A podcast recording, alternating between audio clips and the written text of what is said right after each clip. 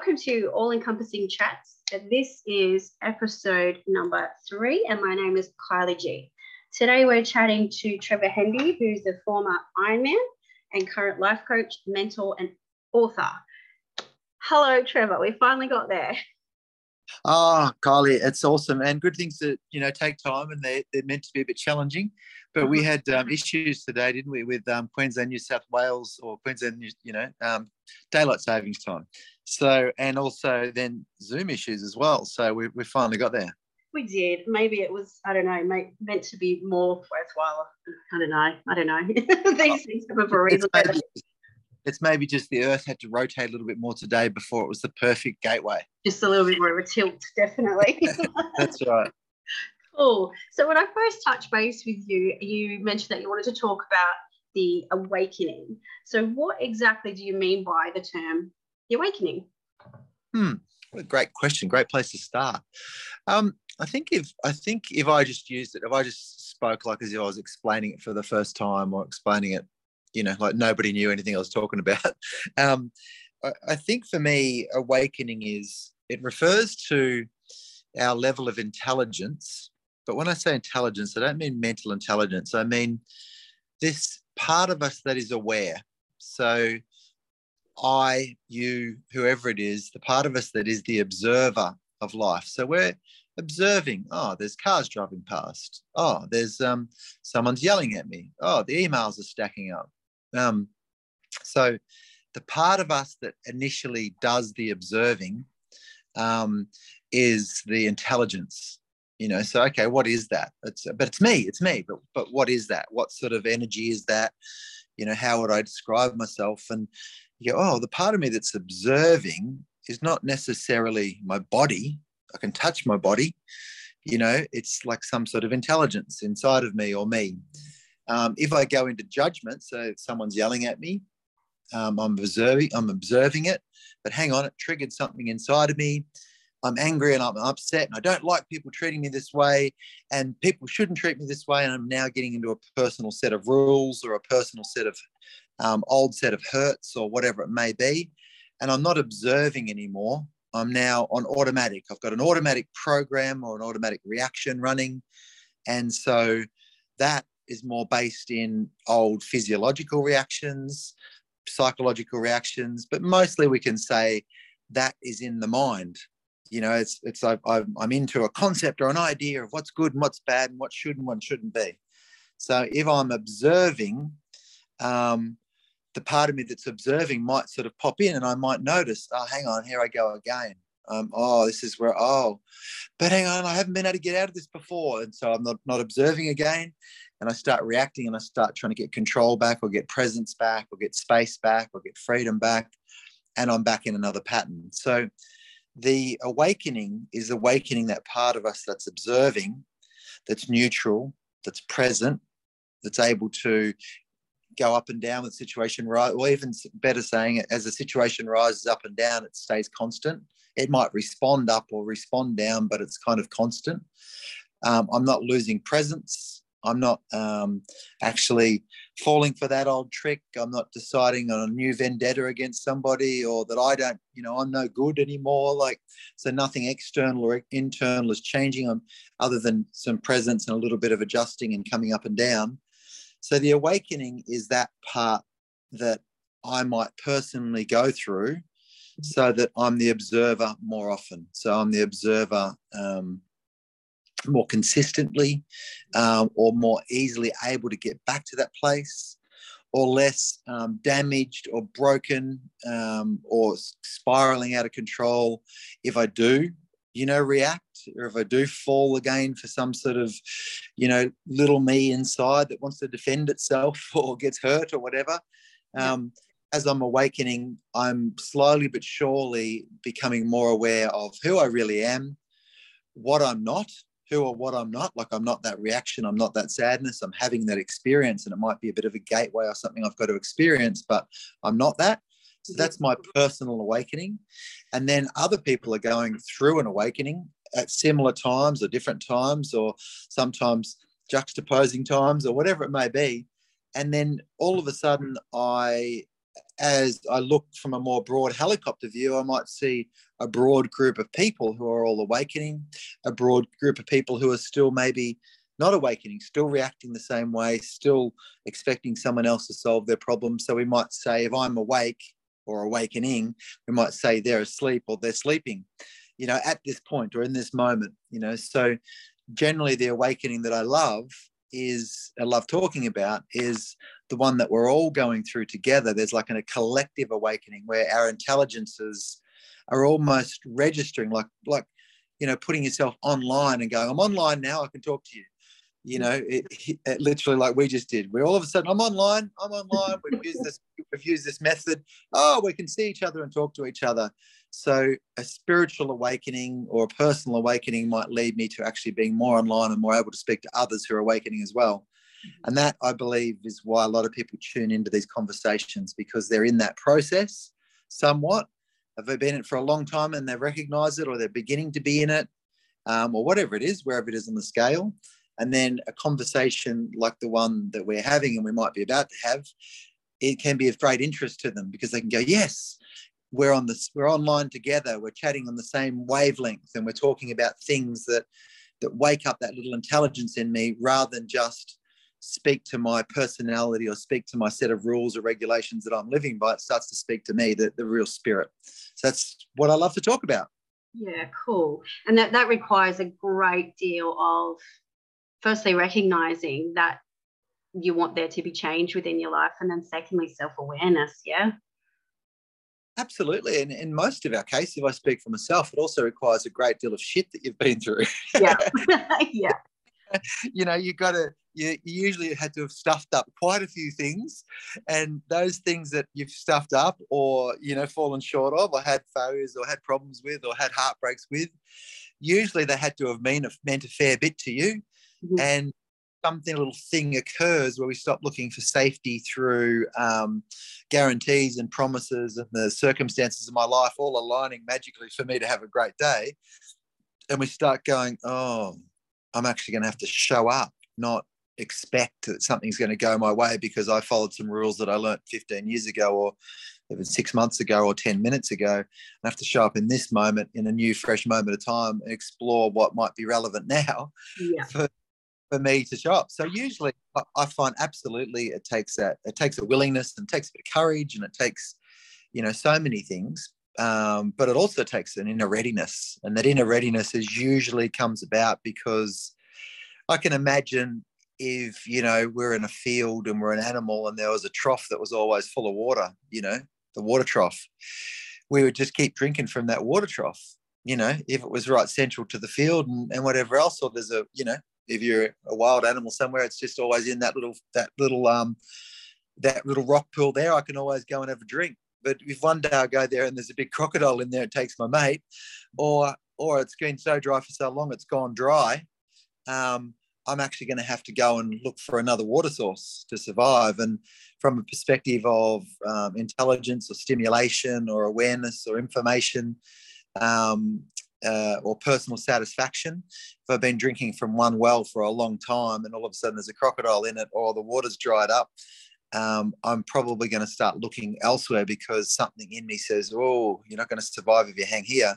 Yeah. So, so I found when I went through my awakening as a guy that loved to win things at the time, um, you know, I I actually the way I was doing it, my body was breaking down. I was having mental challenges from that, and I was starting to feel a build up of anxiety and anxiousness and and difficulty in relationships and everything else. And then I went to somebody who said, who pointed to another source of information or another source of, you know, how to go about life. And I went, oh, well, I'm not ready. I'm not ready. Yeah, I'm good. I'm good. I've got this one over here. I'm three times world mm-hmm. champ. I'm fine, thanks. And then when that body really started to break down and everything started to fall apart, and I wasn't going to be able to drink from that well anymore if I didn't go over I wasn't able to get that that satisfaction if I didn't change wells or change water, change rock pools. Um, I finally went over there, but I ran over there because I wanted to win more. Mm. Yeah. And then when I got over there, I found out it wasn't about winning. So it was the, the funny thing was is that I awakened. I, I was sent down the path of awakening because I wanted to keep winning. And then when I went down the path of awakening, I realized, oh, okay. Not the point. winning is not what I thought it was. Winning is actually where you're connected and you can have a conversation and you have love transfer from you to another person just by looking in their eyes and seeing the common ground and identifying with each other. And winning is about being able to create things together with other people and actually feel as though we're, we're coming to more together and more elevated. You know, that that's become winning. So it went from win at all costs to win on all levels. And then all of a sudden I'm like, oh, so I'm not winning unless everybody around me is somewhat um, feeling we're heading in an upward direction as well, particularly when it comes to family or, and business partners and things like that. So I can have wins, but big wins are the ones where you're really actually we're all traveling somewhere together. So it became more about love and connection and consciousness and and um, you know shared journeys and and where the the things that we've failed at become the magical things that we can relate to each other through through you know um so they weren't there to be avoided and hidden. They were there to be opened up and be vulnerable to and understand each other and create common ground. And and from that common ground becomes, oh, I see you, I know you, and oh, hang on, humanity, we are common ground. We've all got the same challenges, just with different names, dates, places, and extremities, you know? Yes. So so yeah, it became this whole thing. But absolutely, um, I needed the the inner readiness, and that was driven to me because I thought I'm not going to win. Which if I wasn't going to win, it meant I was going to lose. Mm-hmm. And what is that? Oh, that's where I get humiliated publicly and shamed, and I lose my girlfriend, and and you know people laugh at me and don't respect me. I get left behind on the side of the road when they're all going surfing. Oh no, hang on, that happened to me when I was 14, and I'm still worried about it somewhat happening again. I'm now 24. You know, so it's a bullshit you know, story that we yeah. hang on to. yeah, it was the in, the the initial impetus that made me create this pattern of making myself important so I'd never be left, you know, I'd never be left out again. And it turns out that that was a double edged sword and I created a darkness from trying to, you know, solve a darkness. So, um, anyway, so now I'm 54 and it's much clearer. Yeah. And it, that usually happens. yeah, that's right. One way or another. Well, you know, yeah. we either, I often say, life, when you really, really be honest about life, at many levels, when you strip away looking good and everything else, and it's certainly at certain stages of your life, you think, God, life is actually quite brutal. Mm-hmm. You know, the, the, the life and the way we do life on this planet at the moment is um, is often quite brutal, and it's either usually going to kill you or set you free. Like it's either going to kill you or wake you up, push you into you know some sort of higher understanding of how you need to operate to make your own world work for you you know and, um, and that's a choice too. I, I, think it was eckhart tolle i've got his little book in my hand there's a quote i wanted to read to you but um, i think it was him that, that was that said that um, pain is inevitable and suffering is a choice. Yeah very powerful. Yeah. Uh, eckhart i mean even just that's an interesting thing to bring up because eckhart himself every word that he wrote and every word that he does write and every time he speaks, he's not speaking from a concept of something he achieved last week or a big breakthrough he had 10 years ago. He's actually speaking from an awakened state. He's actually yeah. speaking from a place of stillness and a place of presence and a place of I'm I'm with you at another level. I'm I'm with the real you, you know. And so when he speaks, the real you starts to wake up you know, it's like literally. I, I, went to Eckhart Tolle seminar. I think it was four or five days or something like that in um, on the Sunshine Coast with my wife, and we went into the initial night, and there's a few hundred people there.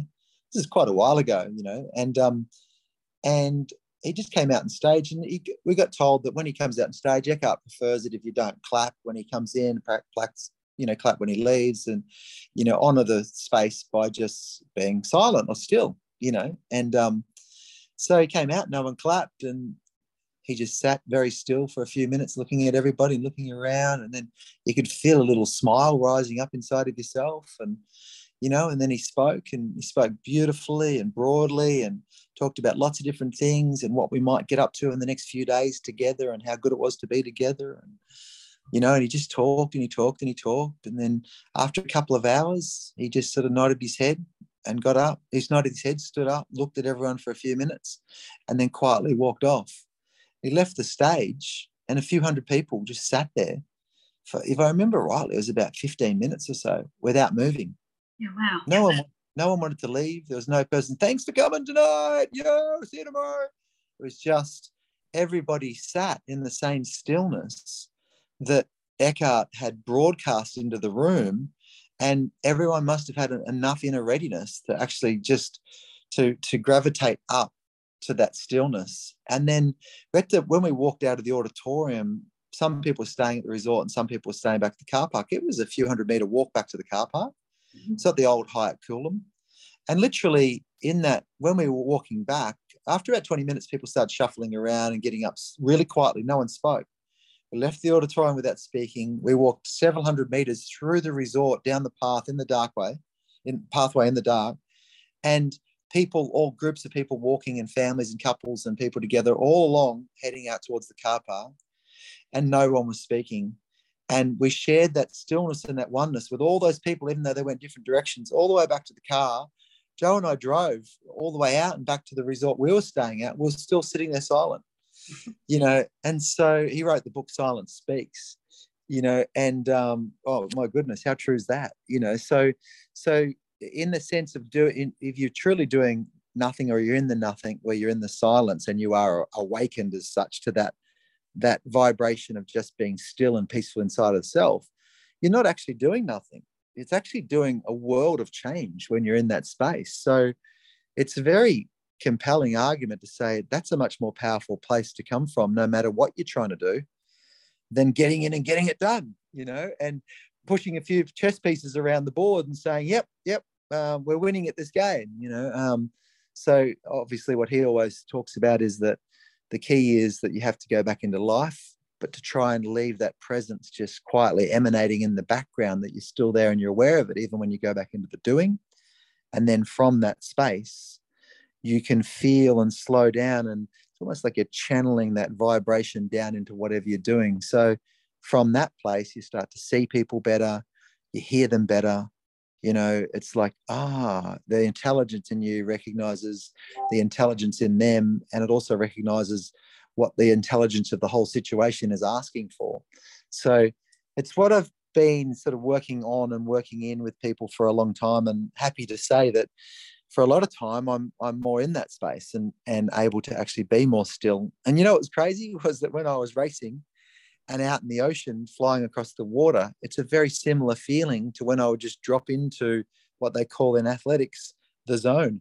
When I drop into the zone, I felt like there was nothing and nobody that was out there stopping me or anything else. I felt one with the ocean.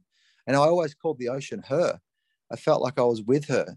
You mm-hmm. know, that she was with me. And I just felt in love and loved, you know. And I often used to say to people, I feel like I feel at home out there. I feel like a fish out of water on land trying to deal with relationships and money and difficulties and they all crumbled after a while because I was resenting them and avoiding them so much but I had to learn how to bring that stillness of what I find in the ocean what I now find in the now but I had to learn how to bring that back into relationships and and bring the same sense of peace and at homeness into this conversation or a person when I meet them for the first time and happy to say that that's happens more and I and because of that it's directly cor- correlatable to how much I'm loving and enjoying life and how beautiful my relationship has become and how close I feel to my partner and how much we can talk about and share anything and laugh at each other and laugh with each other. And, you know, it's all correlatable to how still I've been able to be and, and how much I've been able to get out of that battle and that struggle.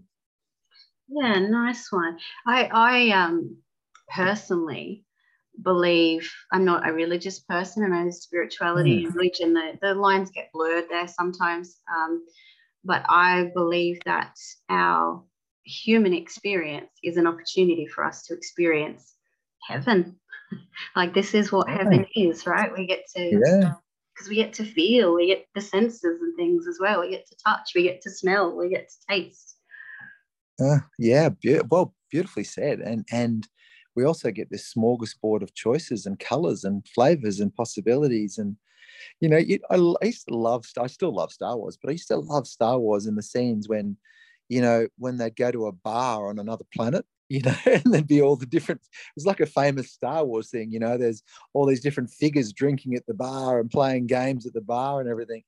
And one day I was walking along and I was looking and I was going, "Oh well, not not intellectually. I just had this little moment of happiness and clarity. And I'm walking along, this is many years ago, and I went, oh, wow. Oh, all those, all those different beings that you see in these different bars, they're all represented in the people that are walking around. You Yeah. know, there's these fascinating people walking around. Then you see these crazy creatures that we call animals on this planet, and then there- these insects, and then there's these mites and microscopic insects, and you see things that you would you would say would be a great Star Wars creature, and you find out that's actually that's the the mite that lives inside your bed mattress, or you know that that's uh, that's the thing that lives on the back of a bird that flies around or whatever. You're like, oh, well, that's deep in the, the ocean or whatever else. You're like, hang on a second, we're living in a bloody paradise that just the magic is hiding because we're so programmed to see good, bad, right, wrong, rich, poor, fat, skinny, dumb, smart, black, white, you know, male, female, you know, whatever it is that success, failure. We're just looking in this duality and we're not seeing the magic and all the variances in people and and it's uh, lately I've been fishing a lot again, like I was when I was a, a child, and I'm not great with killing things. So I, I, do a blessing every time I kill a fish. I hold it and I let it know that I'm going to do it, and I hold it, and I, I actually literally kill the fish, and while I'm holding it, I wait to feel to feel the essence of it leaving its body. Mm-hmm. You know, and I thank it, and I only kill it if I think it's going to be, you know, beautiful food for the family or whatever. I'm not vegan or vegetarian, so I do like to get responsible meat sources and and I also enjoy the process of standing on the water's edge and all that sort of stuff. But it's been fascinating to start to, to think again like a fisherman, just using one example, that casts a line into the unknown. In most cases, when you're fishing, you cannot see what's below where the water, you can see your fishing line go down, hit the water, and you can't see what's below that. Mm. There's glare, there's different watercolors, there's waves, depending on where you're fishing. Sometimes it's dirty, whatever. Occasionally, you've got nice polarized glasses and it's clear and you can see it.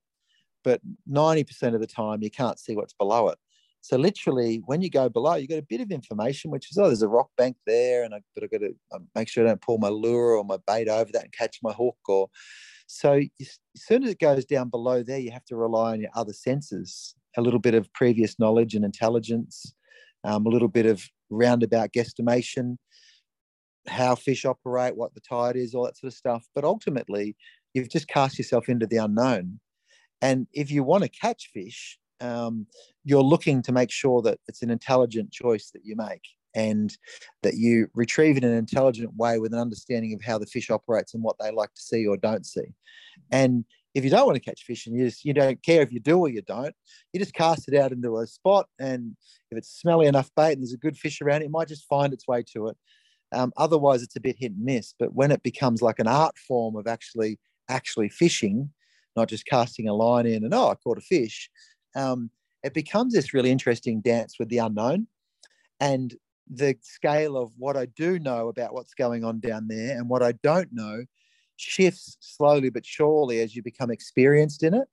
And I, to me, that relates to life itself and the unknown of how does my own emotions and my own energy levels work and you know luck and good choices leading to this and that and that relationship that i might make some more money out of that or create a, a huge new business opportunity where we love working together and so there's all this unknown that greets us every single day but we've got all this information and stuff we already know mm-hmm. so mostly the magic in in life is when you've got what you do know but you cast your line into what you don't know and try and learn something new and even hook up to a new interesting project or or catch so to speak. So recently when i've been fishing um, it's been fascinating because what I, one of the things that i'm learning is how many incredible things are going on down there. And i've swam across it i've looked down into it but i'm now like oh right so hang on bait operates this way and you can do a lure this way and this fish eats that fish and follows this one and and it's like a it's an incredible system like it's another ecosystem that's happening underwater. Of course we know that. But the specific fish that you're looking for has its own specific way of going about what it's doing for the day. So you have to learn to understand its world to have a better strike rate so to speak. Mm-hmm. And when you do because it's not about catching fish this is why fishermen are, can often be like sometimes they can be grumpy or whatever but if you chat to a fisherman on a bridge often they're the nicest blokes, you know, they're really calm and gentle and whatever else because they're kind of meditating. Mm-hmm. You know, they you know, some of them are frustrated catching nothing today, but often they're very salt of the earth, grounded, beautiful people. It's certainly been my experience anyway. But but um so yeah, it's an interesting thing. There's these other worlds and this other information that we tap into, and you can do that so many different ways. You can go to get some Bowen therapy, and all of a sudden you're like, "How did that work, Kylie? Why do I feel? Why do I feel this, and now I feel like that?" And you're like, "Oh, t- let me tell you, there's a whole world of things going on in there." Mhm. and you know, and then you might be want to become one because you're so impressed by it, and then you start learning. You go, oh, there's whole other worlds that I can. So there's there's all these systems and worlds and information, and it literally becomes not just you know heaven, um, but possibilities, and you know, we actually can almost become masters of many different things um, in different ways. But there's so much to do, explore and adventure in. So there's choices and there's there's there's potential paradises that you can create or tap into left, right, and center in the world. Absolutely. My husband's a um, fisherman. I bought him a shirt that said "the world's most okayest fisherman" because he's not. he's not very. Well, he doesn't catch many, the poor bugger, but he tries. yeah. oh, Yeah, it's so- funny. I've got um the Eckhart, this Eckhart Tolle quote here, where I wanted to ask you why is it important that we awaken? And I came across this quote, and I thought I might read that to you and Yeah. see what words come out of your mouth afterwards. Um, so he says, this is in The Power of Now. Yep. Uh, he says, humanity is under great pressure to evolve because it is our only chance of survival as a race. Mm. This will affect every aspect of your life and close relationships in particular. Never before have relationships been as problematic and conflict ridden as they are now. As you may have noticed, they are not here to make you happy or fulfilled. If you continue to pursue the goal of salvation through a relationship, you'll be disillusioned again and again. But if you accept that the relationship is here to make you conscious instead of happy, then the relationship will offer you salvation and you'll be aligning yourself with the higher consciousness that wants to be born into this world.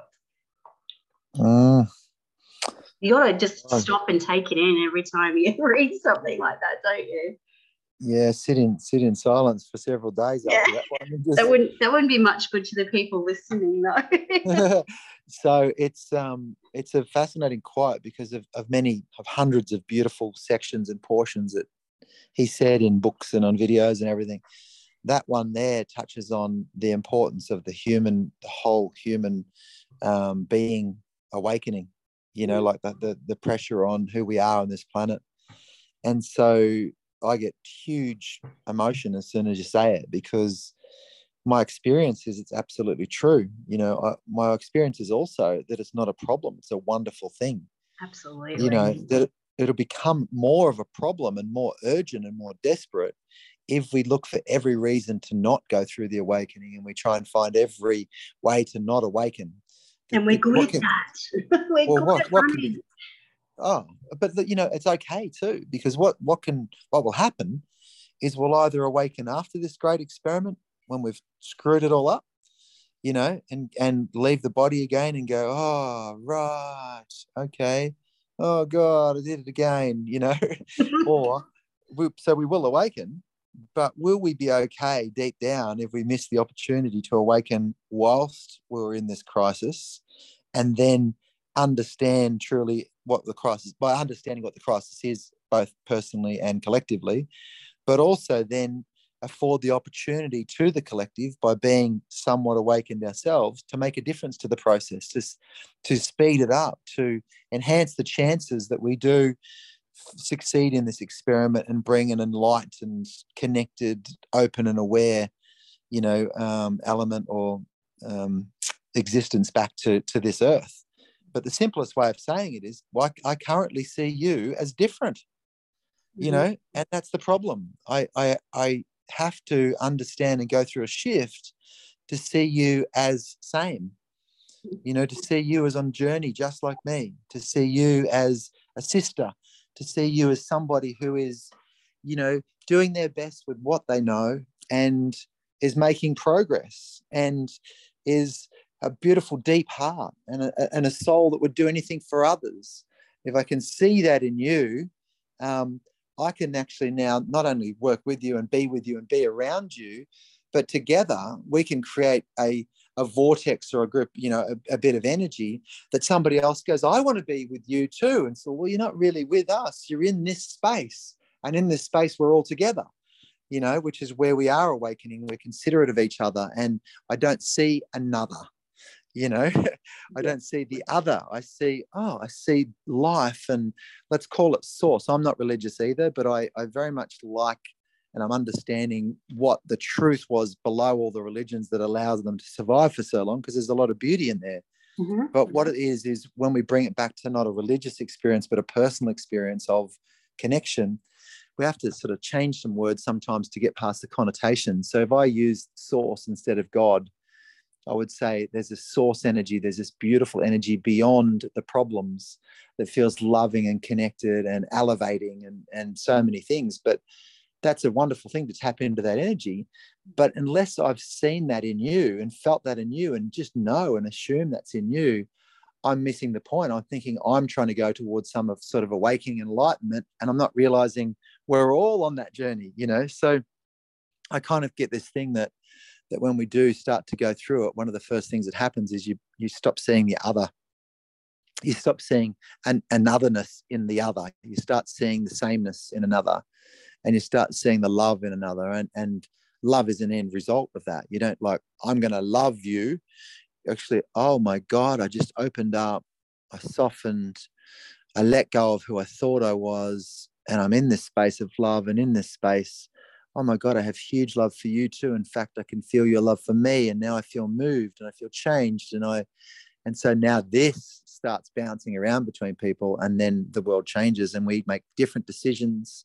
We, instead of just voting the next person in that we think is going to solve it, we start questioning collectively, do we want to vote anybody in? Mm-hmm. Is that where the power lies? No. Should we just vote? Should we just vote them in and let them think that they're the most powerful because they're controlling how much money spent on the roads? Mm-hmm. But we'll mm-hmm. start meeting regularly on the side to decide what we want to do in the community.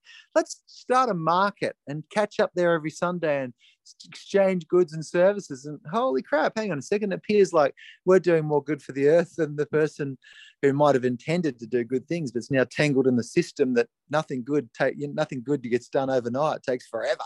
Yeah. You know, so the system's got to die. Our own thoughts about ourselves have to die off.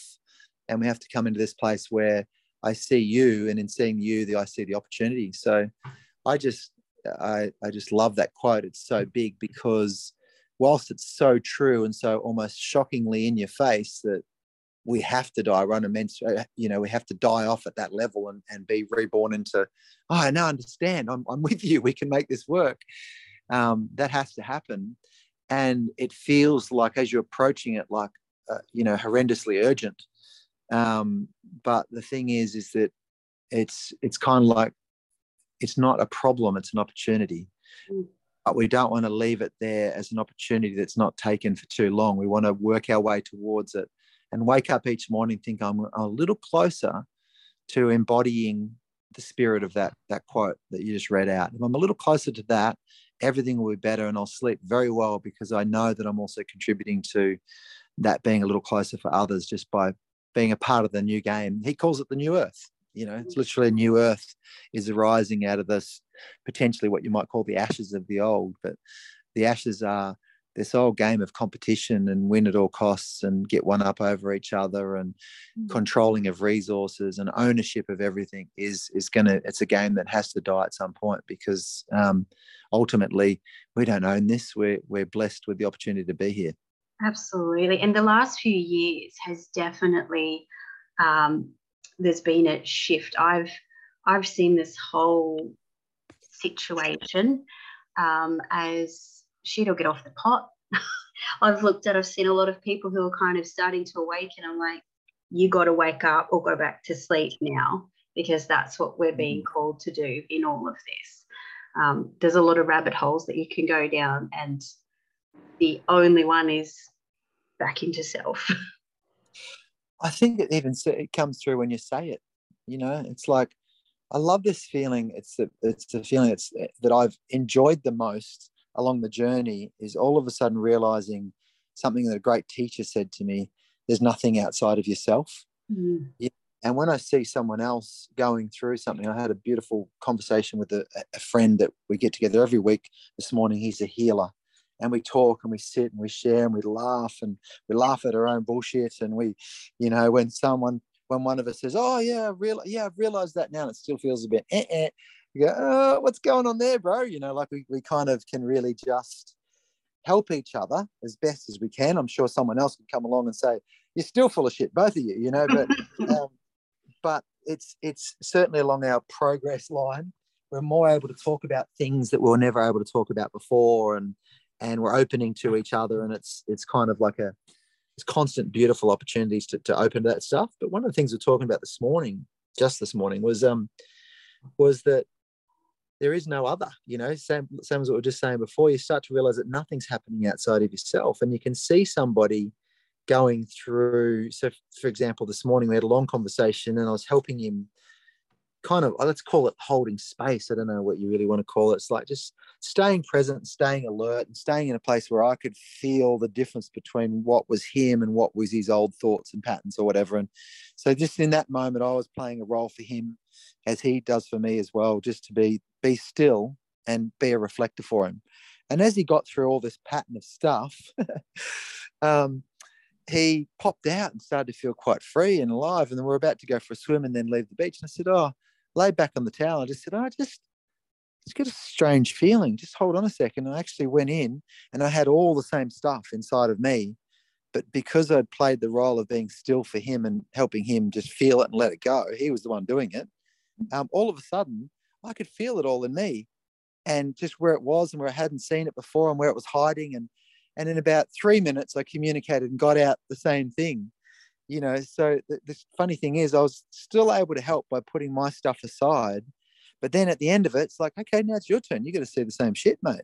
you know, there it is. Hello, pal. You know, do you think you just were wonderful and fantastic for your mate and you're the one that made a difference? No, he cleared himself. You were just being there as a bounce off point. Now it's your turn. And, you know, and I, I just really got that, that how often do we point and do we see oh gee, that person needs to awaken. Gee that person's a bit unconscious. Well i wouldn't do that if i was in that position. Like how often do we feel ourselves saying that or hear others saying it or whatever? We've got this whole if there's one pandemic on the planet it was the pandemic of actually pointing pointing at other people you know what they need to change. You know government they're failing us you know. Um, but the reality is is that we we literally and I, I do love that um, that Christ saying, um, "He who has not sinned may cast the first stone." Mm-hmm. You know, well, he who has not got the same stuff may may sit in judgment. You know, mm-hmm. um, because we've all done it, or we're still doing it, or we're doing it a different way, or to a greater or lesser degree. Um, and the idea that that I'm not doing it just creates this separation and aloofness. And now we've actually just perpetuated the idea that there's sep- some sort of separation between us, you know, that, oh, I'm beyond this. So the, the more I've, what I've found myself is the more, it sounds so funny, but the more I've found to, to, you know, to be more awake or more conscious or more aware, the more responsibility I've had to take for not being full of shit. You know, it's it's not like all of a sudden I'm free and alive and you know, and I'm, I've popped out the other side. Now I don't have these issues anymore. It's like, oh shit, they all become glaringly obvious, you know, and the, the freer you get, the more obvious it should become. So that I think that's kind of in that quote as well, that it's actually on us, you know. Mm-hmm. Um, and that's that's where the change happens because I, I much rather be around the person who's taking responsibility in their life and looking at me saying, Hey, mate, and I can feel them pick me up when I'm having a bad day. Give me that person any day on my bad day. But the mm. person that comes along and says, Get your shit together, mate, and you know, do this and do that. And, oh, what are you doing? And you should know better. It's like it's a lot harder to, to clear yourself from that space than someone going, Ah, I can see that. I've got the same thing. You know, let's clear it together. And that's kind of where I've ended up. Let's clear it together rather than um, you need to clear your shit, mate. Yeah, yeah. And yeah it's it's interesting isn't it i don't i don't think um people realize just how connected you keep sort of tapping into it that, that this um, illusion of separation because it is an illusion um, yeah. if you go back and look i think Gregg Braden calls it the divine matrix if you go back and look at like i have been heavy into the science of all this stuff lately um, I've done done all the spiritual stuff. I've learned not all, but I've, I've learned about Hermetic laws and and all these other teachings of all these gods. And I kind of got a bit pissed off and went, but wait a minute, what do we know is factual? So even when you go back and look at the science, you go back and look at we actually were born from stars, from you know the big the Big Bang. This is how we came to be. Even that, what caused that? That is that that divine matrix, that energy flow that created us. So how can we deny that it exists? And how can we deny that you know that how, how can how can there be separation if we all came from the same place well it's interesting of course we can still deny it exists can't we you know? we, we, can do it, we can do it as long as we can because we've still got that choice you know? We yeah we do. oh i want to explore it from a few different angles and trevor's saying this and kylie's saying that and that's kind of good but i want to explore it from oh i want to know for myself you know? And it's like aha that's the path. Yeah. you know go to down the path to, you know uh, uh, the, my old teacher and i was going to say this before used to say don't believe anything i say you know? And i always say that to people don't believe anything i say you know you are the intelligence that that is listening to this and and wants to have a better life and be a better impact to others and ex- enjoy more peace and everything else well the universe never gives you a problem without hiding a solution within it and it never gives you a problem that you can't handle Mm-hmm. So whatever the problem is, or the shortfall in in you know the life you want to live, um, you've got all the tools inside of you because you have the whole universe inside of you. You know, mm-hmm. so people, um, you know, generally, I find for myself is that we often reject listening to someone else the way they've done it or whatever, because we actually have to do it our own way. We have to. We're we're all unique. We've all like like crystalline structure. We're all like fascinating crystals with fascinating facets to us, and so it might be a little, you know, for some people, they might be getting a fair bit of what I'm saying and a fair bit of you're saying, or a combination of each, or whatever, or just a little bit or nothing, you know, but they will awaken if they want to, and they will become more clear and more open and more aware and more conscious and more connected and more in love and more in joy and enthusiasm. And by the way, enthusiasm is Latin for the God within. Yeah, you know, right. wow. more, more God within, you know, enthusiastic because I feel alive all of a sudden but that's the one thing that was traded out of us at a young age through religion, school, education. Think parents, parents. grandparents, you know, um, think like me, think like us, think like this, think like that. No, for God's sake, think like, for God's sake, think like think like you you know follow your path to get to uh, you know freedom or awakening whatever it is and screw it up as many times as you want and don't apologize to anybody you know but when you wake up you know be willing to acknowledge that oh i did kind of take you all for a ride for a little while and, and just tell the truth you know so that you can really come clean and actually get your vibration fully sorted out but in the meantime be true to yourself you know because yourself is the magical part that the universe wants to awaken in its own unique way and you could say that god or source is having billions of different experiences, and each one of them has the opportunity to awaken and strengthen the whole process because you awaken in your unique way. You can gather and gain from everybody else, but absolutely do this your way because at a deeper level, the your way part, I'm not talking about defiance or obstinance or stubbornness. I'm just talking about just be true, you know, and the your way part is the part that the universe is missing. So when when you do it, the universe goes, oh, thank God he did it his way or her way or whatever, um, because that's where the magic actually is. And that's how we stabilize that we're all waking up in, in a different form. It's, we it's are, just. We are the universe experiencing itself. Absolutely. That's, yeah, absolutely. And, and, how beautiful to get to a stage of our life or existence where we know that, mm. you know, and now, even when I know that, it's still it's kind of like a thing that I have to be so soft and gentle with that bit of information and just be that for others, you know, be present with others and have them feel loved and looked after and seen and acknowledged. And then they go, oh, I feel something special inside of me too. And just because someone's shone a bit of a light or a bit of attention, you know, mm. and say, hey, I see you, you know, and I'm like, oh, now I can, how come when you can see me, all of a sudden I can see me, you know? It's like, oh, because it's the same light, you know, where what I can see in you is already there. You're not, you're not um, becoming something new. You're just remembering who you really are, which is a, a part of that whole whole source energy. It's it's the beautiful part. Absolutely. I love um again, like I said, I've been real heavy on the science lately. So I've been um, looking at a little bit of Bruce Lipton stuff as well. And I love how he puts that across in a really easy to, to understand way when he says, We are born like imagine a projector screen, it's completely blank and everything exists. And then as we grow up, we get these uh, slides that are put in there that shape the way that we perceive things, which then go on to become our beliefs which then you know we're not able to see the blank screen anymore. Oh, we, you know, we could just say to everyone, look up Bruce Lipton. Yeah. and, and have a ball. You oh, know, oh, he's so could, great.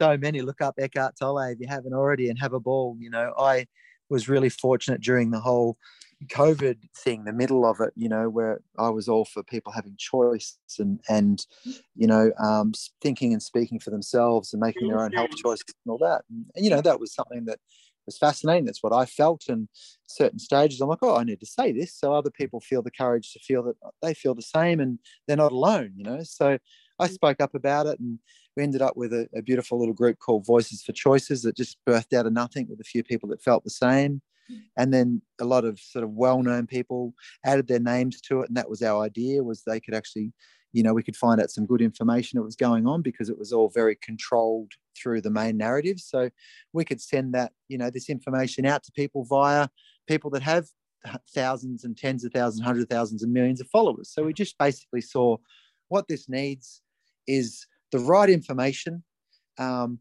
broadcast to everybody without being filtered through somebody that has something to gain from it you know? And that was a simple thing. We saw we'll just do that provide that service and we ran into all sorts of issues because of course there's a, a big system out there that says no shut up. Mm, we'll be controlling he will be controlling what's said and what's not said. And i got attacked in you know newspapers and had mates come in to defend me and then they got attacked as well. And i was like whoa you, you must be hovering over the target if you feel you've got to go into the Sydney Morning Herald and write, you know, ridiculous articles about how off track we are for saying, hey, we should have a choice. Mm-hmm. You know, so it was a, a, fascinating experience. But in the end of that, we end up with a phone call where we got the oh, six or seven key COVID doctors around the world that had great success that thought outside the box. They were from Germany and New York and you know um, London and all sorts of different incredible doctors around the world to come on and talk to us about what was really going on and what their experience was and blah blah. blah. At the same time, got some fascinating people like Eric Clapton and Pat Cash and Kelly Slater and some really beautiful people to come on board and just listen to the conversation and ask questions and um, but on that call, we also had Bruce Lipton. Oh, wow. And yeah, yeah, we had um, uh, Zach Bush, Dr. Zach Bush, um, Zach Bush MD, if anyone wants to look up someone fascinating. Zach Bush MD. He lives in Hawaii, incredible, beautiful young guys, worked in trauma wards and all sorts of stuff and incredible stuff. Um, Charles Eisenstein, um, anyone wants to look up Charles Eisenstein, fascinating, incredible man. So we had this whole collection of beautiful people on that conversation. And what was fascinating was you had hardcore medical doctors, you had philosophers, you had doctors that had taken an alternate path, you had everybody, you had Eric Clapton, a good example. You had, you know, um, English soccer players, you had all crazy people on this call that had all, one of the common things they'd done was they'd thought for themselves or their whole life. So they couldn't be suddenly convinced that thinking for themselves was going to lead to a bad thing because everything they'd ever done, whether their impact was special for themselves, their family, or for someone else, had become from them thinking for themselves. And so it wasn't so easy to shut them up because they're like, no, what do you mean? It's like saying, wake up this morning and but today um, I want you to get rid of all your blood or not breathe it's like no that's what i do i think for myself you know? So there's this fascinating phone call a zoom call and we recorded it. it was about five hours of content and we recorded it. And it's actually on online on rumble um, i think on voices for choices. But um, it's fascinating we couldn't every time we put a snippet of it onto mainstream social media because now that you've got mainstream social media um, it would get actually deleted and the person would get a warning straight away for just saying these crazy things. But as they all spoke, what I found fascinating was that all these different walks of life of people, when one would speak, they all the rest, these incredibly well credentialed people would sit there looking with joy in their face. and going, yes, yes, and getting so excited. It was like a bunch of kids on a phone call. They were getting so excited about, oh my God, I'm not alone, you know, and they were all validating what each other knew. And it's a, it's a fascinating experience. So it doesn't matter for anyone listening if you ever watch that thing or not. It doesn't actually matter at all. The, the main point is that it's fascinating how connected we all are and all of our intelligences we all respond to the same things and that is ideas and truths that create more space more opening more empowerment more direct feeling of i'm the master of my own destiny when you hear information like that your spirit comes alive and that's what i mostly got out of it because that, that thing came and went because the problem you know in it to a degree came and went um, but uh, but the biggest thing I learned from it was, oh my God, we are all one. The same magic, the same truth activates every single person, similar the same way deep down, but on the surface it'll filter through in different ways. But if there's a force inside of you that doesn't want to hear it, inside of someone else that doesn't want to hear it, that's the force that's in, that's endangered on this planet.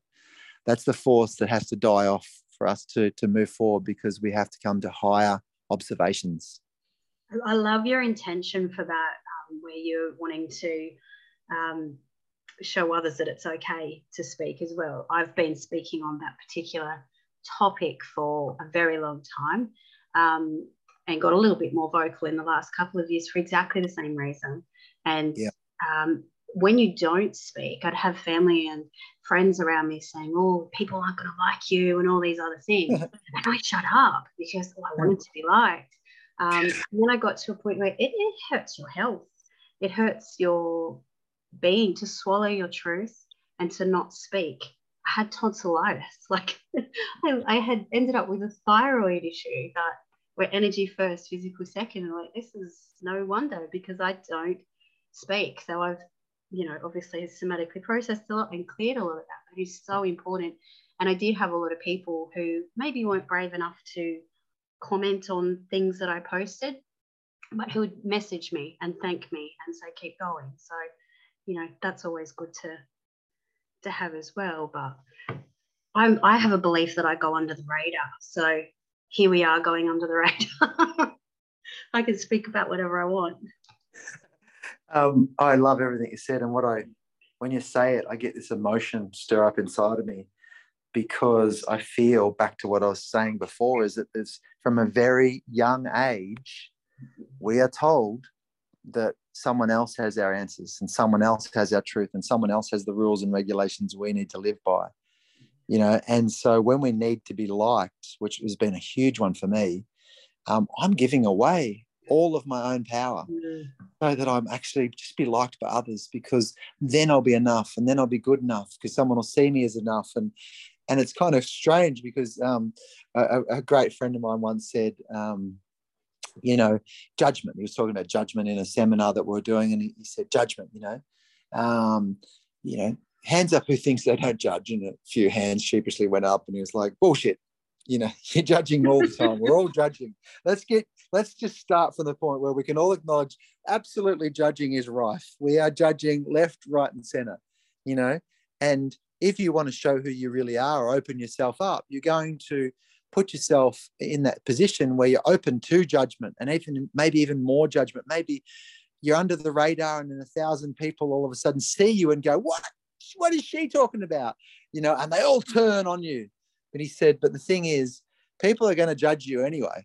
They're going to judge you one way or another you know so it's actually about freeing yourself and and to remember even if a million people are hating what you just said it's only one energy field that's actually attacking you it's one energy field that they're all united in but all you have to do is learn how to not be prone to that energy field anymore that that negative energy field that's coming at you so i know that and i can understand that mm. um, but even when i started speaking out i was still like oh oh you know I, I once I, I stood up and spoke at a border rally about just the great awakening that we're going through, and and um, literally, and then someone posted the video, and then all these people posted and went viral, and there's you know a couple of hundred thousand views in different platforms, and and then I I noticed because it's not something I'm interested in. I think I have about nine or ten thousand followers on Instagram. I'm not I, I, occasionally go, oh, that's interesting, that's grown or whatever. And I don't really concentrate, I don't do much posts or whatever. I'm too busy trying to actually just hold my own space and worry about telling everyone else what's going on. So um, literally, I popped on one day and my, my wife said to me, oh my God, have you seen what's happened to your Instagram? And I think in overnight, I had 3,000 people, new people, after this thing got posted by someone. 3,000 new people followed me, and three people unfollowed me. I think when I spoke 3,000. when I spoke the truth, one in a thousand, you know, um, 0.1% of people don't like you just speaking the truth when you truly speak it with an open heart. If you speak it obnoxiously and thinking and speaking like as if you can see it and everyone else needs to get their shit together, you'll get a lot more unfollows than that. But right. somehow in that moment, my intention was pure enough that I was speaking about the journey we're on, you know, not the journey that you're on and you should get to, you know, I was actually owning the pain of the same journey. And and literally in speaking about it that way, people go, I'm with you, because that's what I was saying. You know, we're doing this together. Um, but it's crazy because my mind would say, Oh my God, you're going to get in so much shit now. Oh my God, where have they posted that? Oh my God, imagine how many people are going to have it out for you now. But actually disempowered the people that, that didn't like what I was saying. It actually disempowered that part of them, mm. not the mm. person. It obviously empowers that person when you disempower the energy. But a lot of people felt, um, neutralized or their, their weapons were nullified, or I'm trying to think of the term right now, disarmed. People mm-hmm. felt disarmed, you know, um, and people just went, Oh, I can hear what you're saying, you know. And I've still got, I just hopped on a plane and went down on the weekend um, to Melbourne and we ran a, a breath and breakthrough retreat for men. There's three of us, three beautiful mates that we run this beautiful workshop and we had 15 men just crying and opening and you know incredibly strong big men that um, all farm owners in this particular one. And it was an incredible experience. And literally on the plane on the way down, someone says, You're Trevor, right? And I go, Yeah, yeah, yeah. Hi. Like this. And they said, Thank you so much. And I'm like, Oh, what for? And they said, Thank you for where you stand and what you said. And, and their tears come up in their eyes straight away and gave me great courage when you stood there. And I knew that, blah, blah, blah. And I just want you to thank you on behalf of me and my kids for where you're standing. It's like, wow that's really interesting. And I, I didn't go, oh, thank you, look at that, wow, woohoo. I just went, I just felt myself open up more.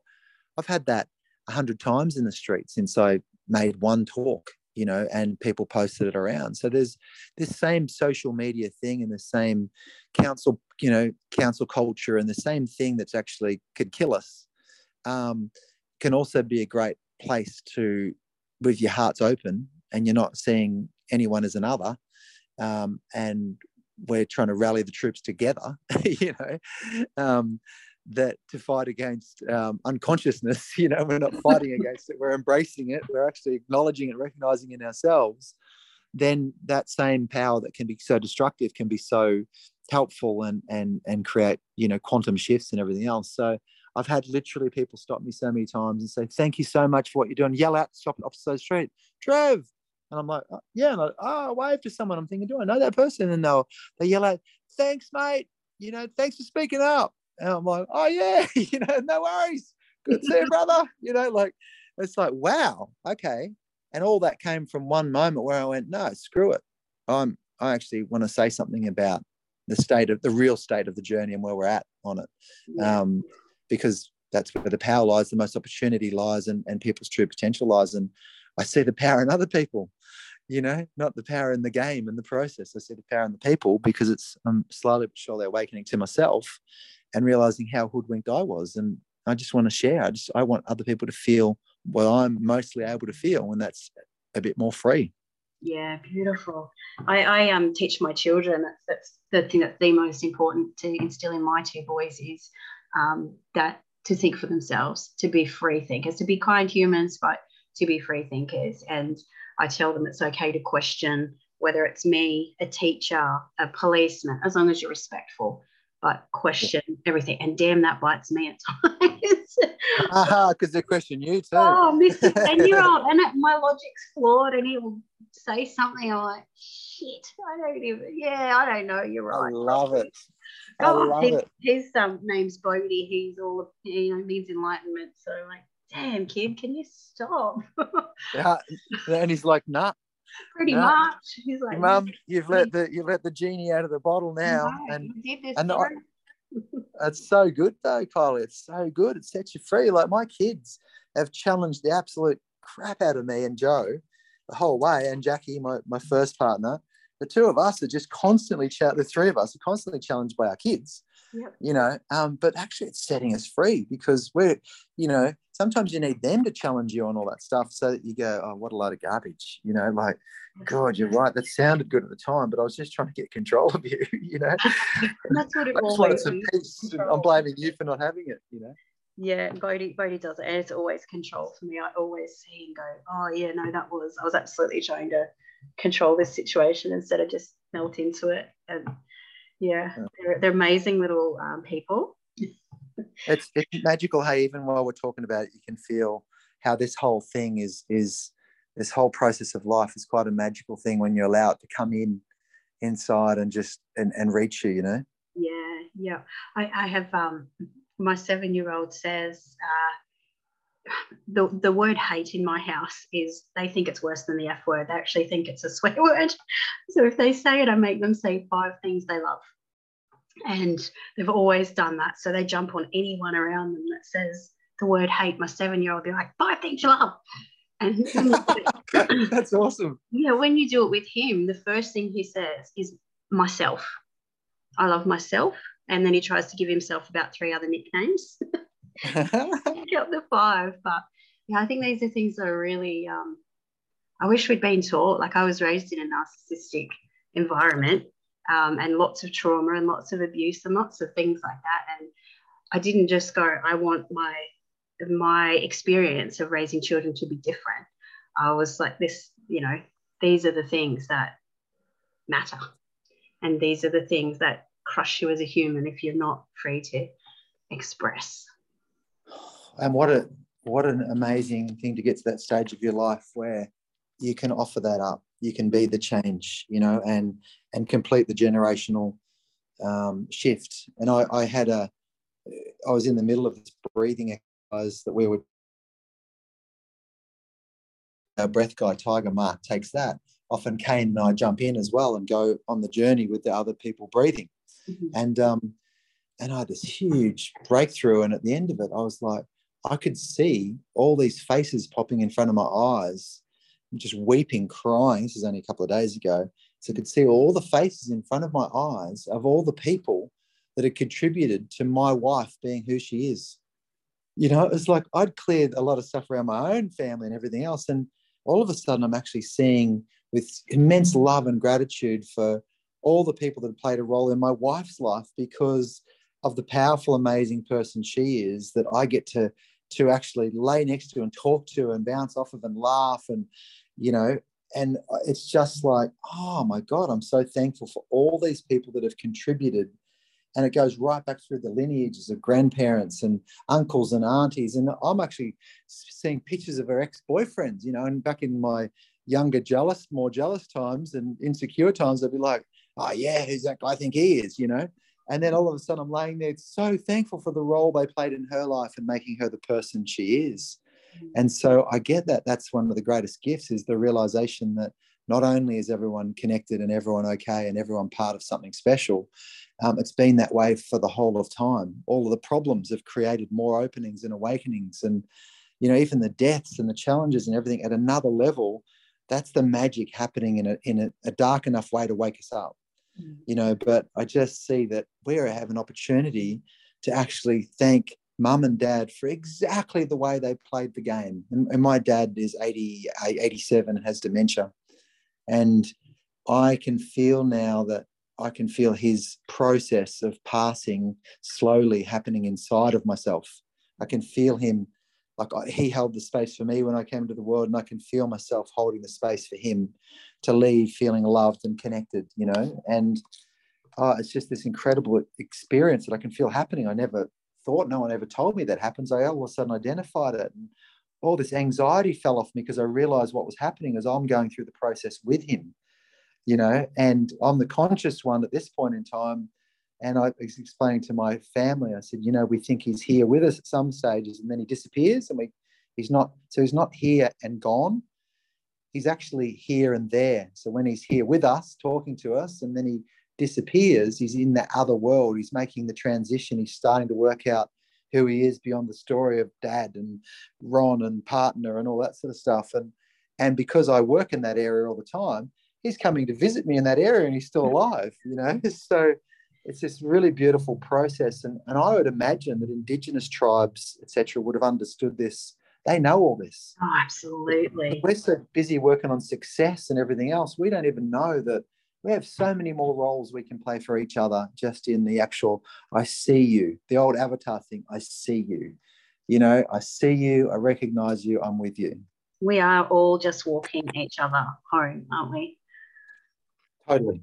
And that's that's the magic of it. Yeah, cool. All right, we are going to have to get to our last question. Um, so I ask everybody this question, uh, and it doesn't have to be profound, no pressure. Um, so, what is the most empowering piece of advice you can give or information you can share for our listeners today? It would be no surprise to anyone to know that I my advice would be be true to yourself. You know that you have greatness inside, you have great intelligence inside you, and great power inside, and great power in its in its best forms is surrounded with love and stillness and, and patience. And um, your natural state is such an incredibly worldly intelligent thing. Um, and it's a it's a direct experience of being you know one with that intelligence that makes the whole world go around. And so literally my advice is actually find that place inside of yourself and if there's one thing you need to do make sure you're slowed down enough to recognize what that one thing is before you jump in and do it what would, and I often say to, to Joe, what would love do, honey? You know, she's like, oh, I got this challenge. And what would love do? Because it was once said to me. It's like, oh, yeah, what would love do? Yeah. Love would drop that, love would delete that email I was about to send. Love would actually sit back, give it a day or two to settle down. And, and love would actually say, hey, I've got you. What is, what is it you really want to know? You know, um, so that's that's my great advice. And then the other thing is just to open up to, you know, you have all your own answers inside of you but if you're struggling to find them, open yourself up to other people because people have answers left, right, and center, and we're all going through the same stuff. Yeah. So lead with vulnerability and lead with openness. And when someone says, How are you today? Don't say good unless that's the actual answer. You know, um, and it's very often very rare that a being, if a, are answering human being, if answering completely honestly, would just say good. Mm. You know, so oh, you know, you identify the situation and think, oh, probably I don't really want to know too much. And just say, oh, yeah, I'm working on a few things, but going along okay. How are you? You know, like, uh, but if someone's like wants to know, oh, I'm not that great. I've actually been pretty good, but I, I don't know, something's plaguing me at the moment. I just feel like I'm a bit stuck. And then they'll go, yeah, me too. You know, what do you reckon it is? I don't know. I, you know, I'm a bit, worried about this war going on or something like that. You know, like it, as soon as you tell the truth, you open up an, a space where the the deeper truth, the the um, healing truth, can reveal itself. Yeah. So yeah. that's that's my advice. Open up because you know it's it's magic. We're here and we've chosen to be here and and um, research any information that reminds you that you're not a victim. Beautiful. Love it, love it, love it. So you guys are running, you just mentioned that you've done a, um, a breathwork retreat and men's retreat. What other yep. sort of tools are you personally offering that we can maybe pop some links in to share with people that are listening? Yeah, cool, cool. I've got some. I often post things on um, Instagram on at Hendy Trev, mm-hmm. um, at Hendy Trev, um, and, and, I've got Trevor Hendy um, Facebook and TrevorHendy.com. Um, which none of those things get a big, you know, you won't see a lot of things from me, but when they're important, you'll see something from me. Mm-hmm. And I link to all the different things. We've got Breath and Breakthrough we're doing for men. We'll be doing mixed ones um, starting in February, March. And um, I've got uh, a Life Changer Foundation. We're doing youth work and kids work in schools and stuff like that. And mm-hmm. that's beautiful. I'm founding partner of that. I, I don't work in that area now, but but it's a beautiful thing going on. I often link to it. Um, I do a lot of one on one work. I do sessions with people, Zoom and one on one, to help them break through certain things. And plus, my wife and I do intuitive healing workshops and open hearted workshops and things like that from time to time. usually once every six or eight weeks or so, we put a little workshop on. Um, so there's lots of things going on, and and on on our YouTube, I've got a really cool little Trevor Hendy station that uh, it's only it's got about 600 subscribers, I think, where my wife and I go on full driving and adventure journeys in five find magical places and have a good laugh and stuff like that. So lots of ways that people can get in touch or say hello or drop an email through the website or whatever.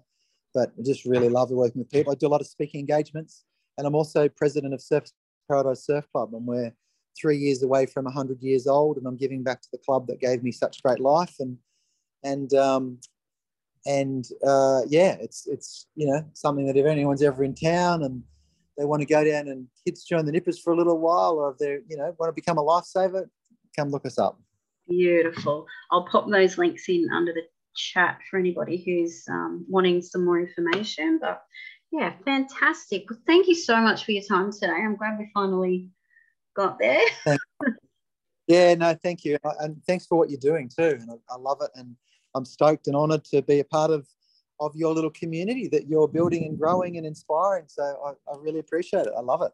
Beautiful. Thank you so much. Thanks, Kylie. Talk soon. Thank you. Bye.